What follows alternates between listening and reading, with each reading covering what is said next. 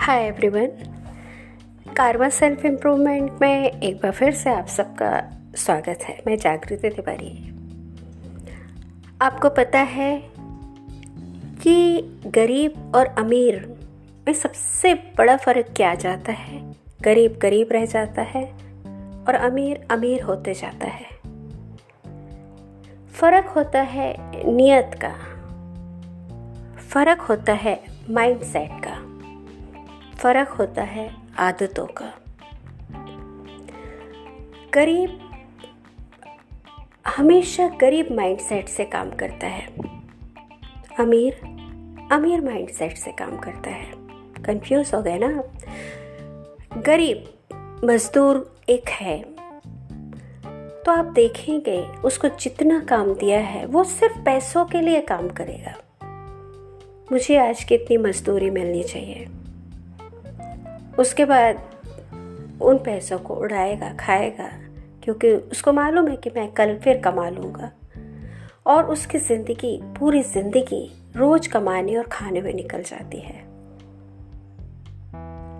ये हुआ गरीब माइंडसेट नियत, किसी भी तरह से पैसे कमा लो, किसी भी को चाहे चीट करना पड़े, चाहे चोरी करनी पड़े, चाहे धोखा देना पड़े, लेकिन मुझे पैसे मिलने चाहिए किसी भी तरह से। और जब पैसे आ जाते हैं तो उसका यूज़ कैसे किया जाए, ये गरीब इंसान को नहीं पता होता। वो उसको तिजोरी में रख देता है। ये ही उसकी सेविंग हो जाती है। या फिर उसको खर्च कर देता है। कि उसका एक फिलॉसफी होती है कि पता नहीं आगे क्या हो, आज तो जी लें। शराब में या कुछ ऐसे ही छोटी मोटी चीज़ों में वो अपने उस पूरी मेहनत को ख़त्म कर देता है। पूरे मेहनत की जो कमाई है, वो एक झटके में निकाल देता है। लेकिन जो अमीर माइंडसेट होता है ना, वो इसी जगह चेंज हो जाता है। मेहनत वो भी करता है, पैसे वो भी कमाता है। लेकिन जहाँ गरीब सेविंग में एक तिजोरी में जमा कर देता है। वहाँ पर अमीर अपने पैसों से, पैसे कैसे कमाते हैं, इसमें लगा रहता है। यानी कि पैसों को भी, अपनी कमाई को भी कमाई करने में लगा देता है। अब क्या हुआ? गरीब ने अपना पूरा पैसा खर्च कर लिया और अमीर उसी पैसे से डबल इनकम लेने लगा। वो तो खुद कमा ही रहा है। साथ में उसकी जो कमाई है डेली की, वो भी बढ़ती जा रही है। उसमें भी कंपाउंडिंग होती जा रही है। और यहीं से शुरुआत होती है अमीरी की मिलेनियर बनने की।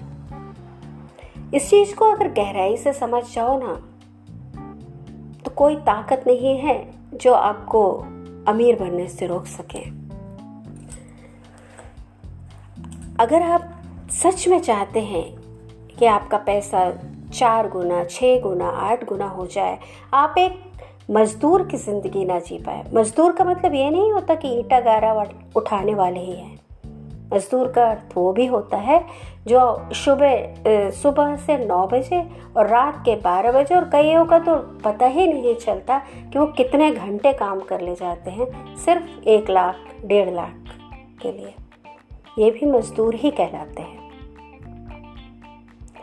तो अगर आप सही मायने में चाहते हैं कि आप अपने पैसों से अपनी ज़िंदगी भी जी लें और पैसों को भी पैसे कमाने में लगा दें तो आपको जागरूक होना पड़ेगा। और पैसों के ले, को लेकर आपकी सोच को, अपनी सोच को बढ़ाना होगा।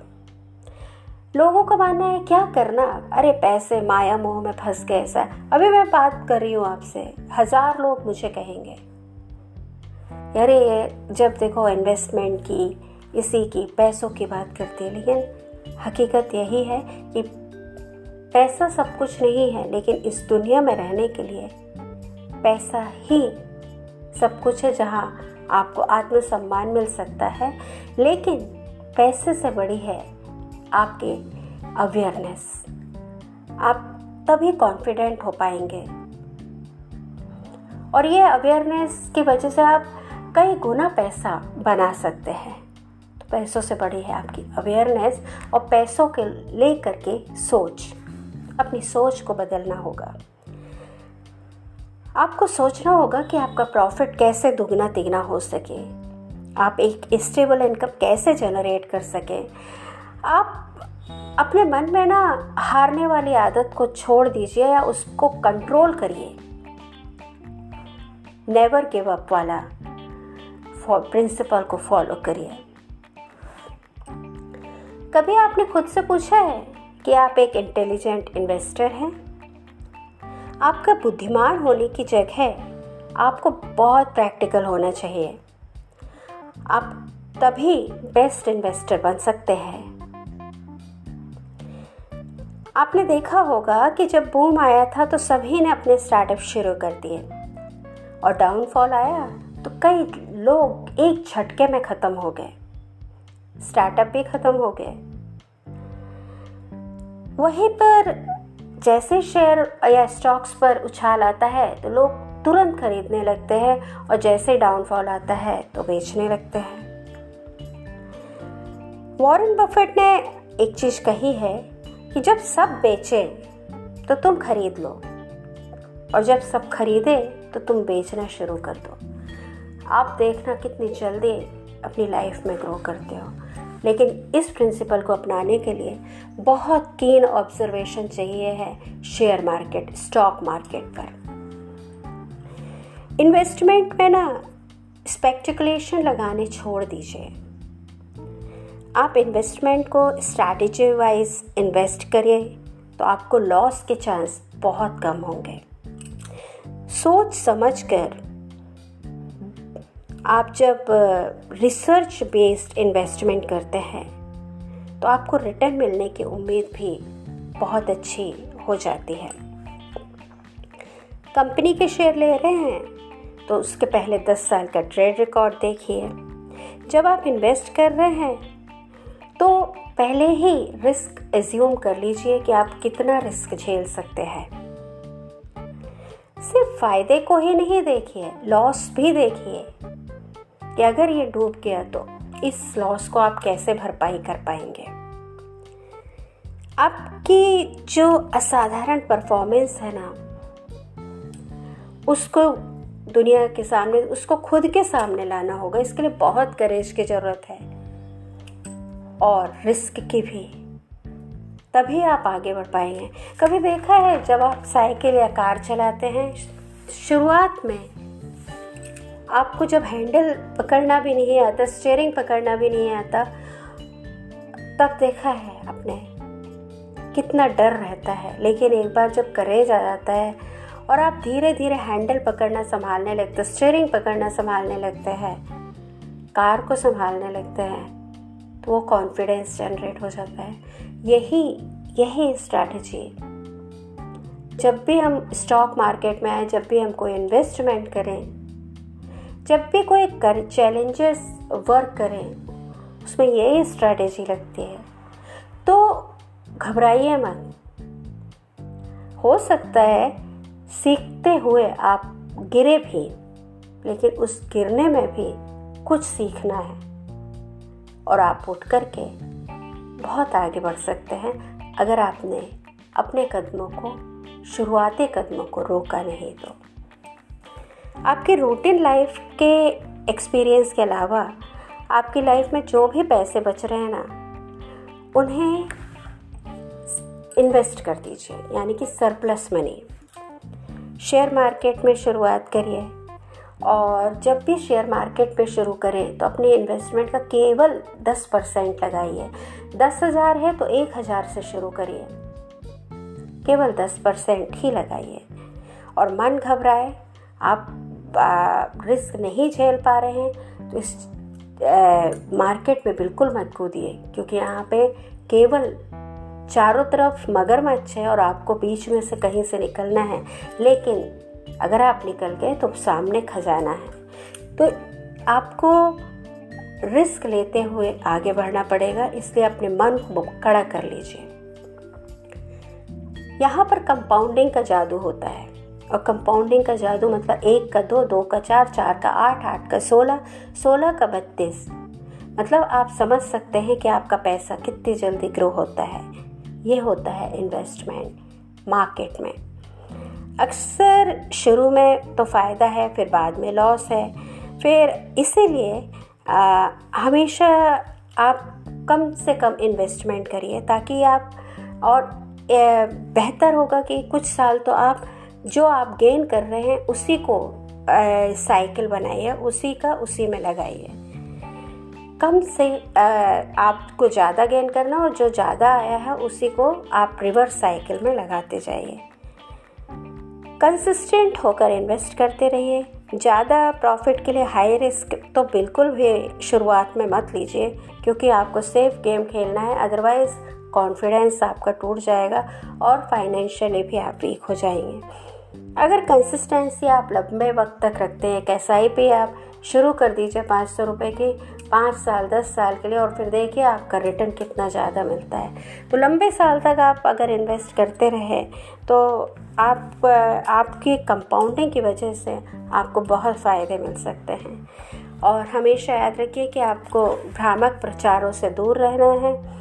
जो ऐड आते हैं उनको आँख बंद करके नहीं फॉलो करना है।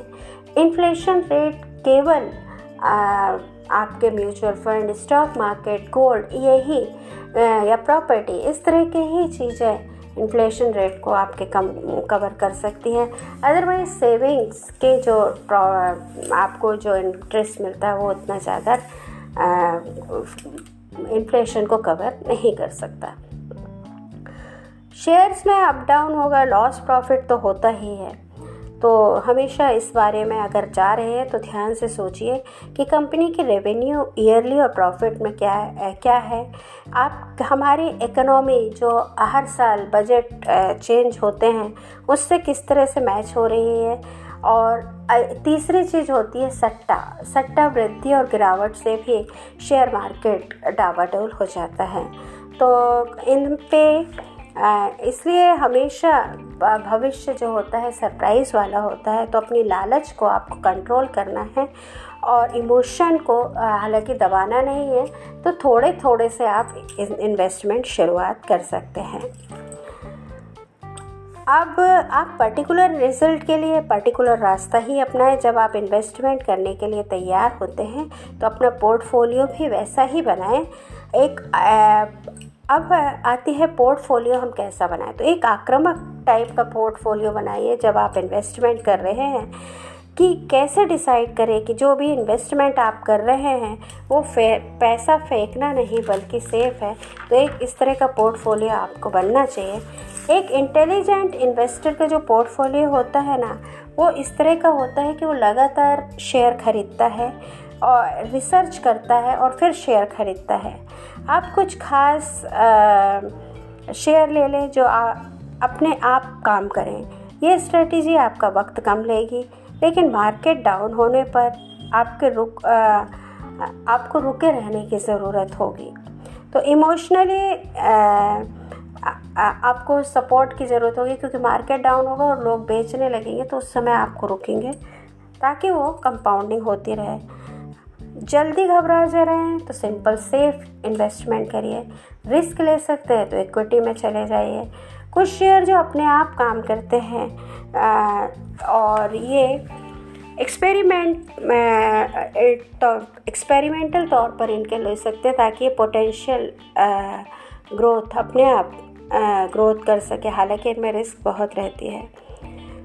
तो एक्टिव और पैसिव इन्वेस्टर्स जो होते हैं, जो एक्टिव होते हैं ना, ये एक्टिव इन्वेस्टर्स हमेशा रिस्क ले सकते हैं और इन्हें हाई प्रॉफिट चाहिए रहता है, ये रिस्क से घबराते नहीं हैं। और इस, इसलिए स्मॉल कंपनी मिड कंपनी में लगाते हैं, लेकिन जो पैसिव इन्वेस्टर होते हैं, वो सेफ़ गेम खेलना चाहते हैं और कोई रिस्क नहीं लेना चाहते, भले प्रॉफिट कम हो। तो ये ज़्यादातर सेफ़ जो हाई एक स्मॉल कैप मिड कैप और हाई कैप कंपनियों में लगाते हैं, जहाँ पे रिस्क नाम मात्र का रहता है। तो सेफ़ इन्वेस्टर्स के जो बुनियादी निर्णय हैं, वो मैंने आपको बता दिए हैं। और कभी भी एक ही जगह इन्वेस्टमेंट ना करें। हमेशा पाँच या छः जगह आप अपने पैसे को इन्वेस्ट करें।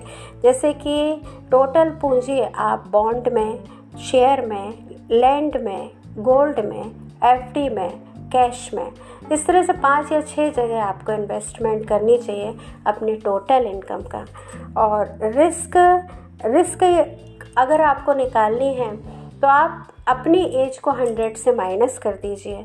जैसे कि मेरी एज फोर्टी एट है तो मैं हंड्रेड माइनस फोर्टी एट करूँगी तो सिक्सटी फोर आता तो मैं सिक्सटी फोर परसेंट रिस्क ले सकती हूँ और उसी के हिसाब से मुझे आगे जो भी इन्वेस्टमेंट करना है, उसी के अकॉर्डिंग करना है। तो इस तरह से आप रिस्क को भी कवर कर सकते हैं कि कितनी आप रिस्क ले सकते हैं। आज के लिए यही। कि आप इंटेलिजेंट इन्वेस्टर कैसे बन सकते हैं, आज मैंने आपको बताया। और अमीरों के सीक्रेट्स क्या हैं कि आप किस तरह से अपनी ज़िंदगी को गरीबी से अमीरी की ओर जा सकते हैं, वो टिप्स और वो सीक्रेट भी मैंने शेयर किया। आप मुझे यूट्यूब पर कारवा सेल्फ इम्प्रूवमेंट फेशियल योगा पर भी फॉलो कर सकते हैं। से जय हिंद।